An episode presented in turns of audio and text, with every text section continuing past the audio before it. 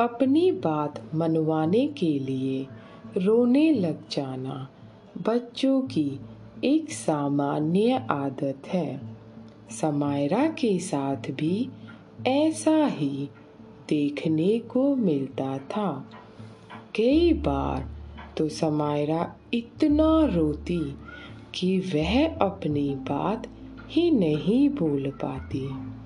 लड़कियाँ इमोशनल होती हैं। और लड़के लॉजिकल इस कहावत के साथ मैं पूरी तरह सहमत हूँ। मैं भी तो इमोशनल ही हूँ तो फिर समायरा का इमोशनल होना तो स्वाभाविक था। पर मुझे समायरा को इमोशनली वीक नहीं इमोशनली स्ट्रॉन्ग बनाना था। एक समय था जब मैं भी इमोशनली वीक हुआ करती थी। कई बार तो मेरे इमोशंस मेरे ऊपर इतने हावी हो जाते थे कि मैं रोने ही लग जाती थी। और रोने के कारण मैं अपना पक्ष भी नहीं ले पाती थी। फिर सबको यही लगता कि मैं ही गलत हूँ। बीतते वक्त के साथ मैंने खुद को बेहतर बना लिया। तारीख थी 14 मार्च 2021 मेरे पति को दो तीन दिन से ज़ुकाम की शिकायत थी। तो हमने निर्णय लिया कि हम कोरोना का टेस्ट करवा लेते हैं। अगले दिन सुबह सात बजे रिपोर्ट्स आ गई मेरे पति की दूसरे कमरे से आवाज़ आती है, पूजा पूजा। जैसे ही आवाज़ मेरे कानों में पड़ती है, मुझे समझ आ गया कि हम दोनों में से कोई ना कोई कोरोना पॉजिटिव है। मैं आराम से बिस्तर से उठी और दूसरे कमरे में गई। उन्होंने कहा कि डरना मत, रिपोर्ट्स आ गई हैं। तुम्हारी रिपोर्ट नेगेटिव है और मेरी पॉजिटिव। पर इस बात को सुनकर मैं डरी नहीं और ना ही रोने लगी। मैंने कहा इसमें चिंता करने की कौन सी बात है? रिपोर्ट्स ही तो पॉजिटिव है। मैंने कहा, चलो, पहले मैं ब्रेकफास्ट बना देती हूँ। ब्रेकफास्ट करने के बाद डॉक्टर से बात करके ट्रीटमेंट शुरू करते हैं। अगले दिन जब मैंने समायरा का टेस्ट करवाया तो उसकी भी रिपोर्ट्स पॉजिटिव आई। समायरा को कोई सिम्टम्स नहीं थे और अब उसकी भी दवाइयाँ शुरू हो चुकी थी। मेरे पति पाँच दिनों तक हॉस्पिटल में एडमिट थे और मैं और समायरा घर पर। इस बीच ना ही मैंने कोई चिंता की, ना ही किसी को फ़ोन करके परेशान किया।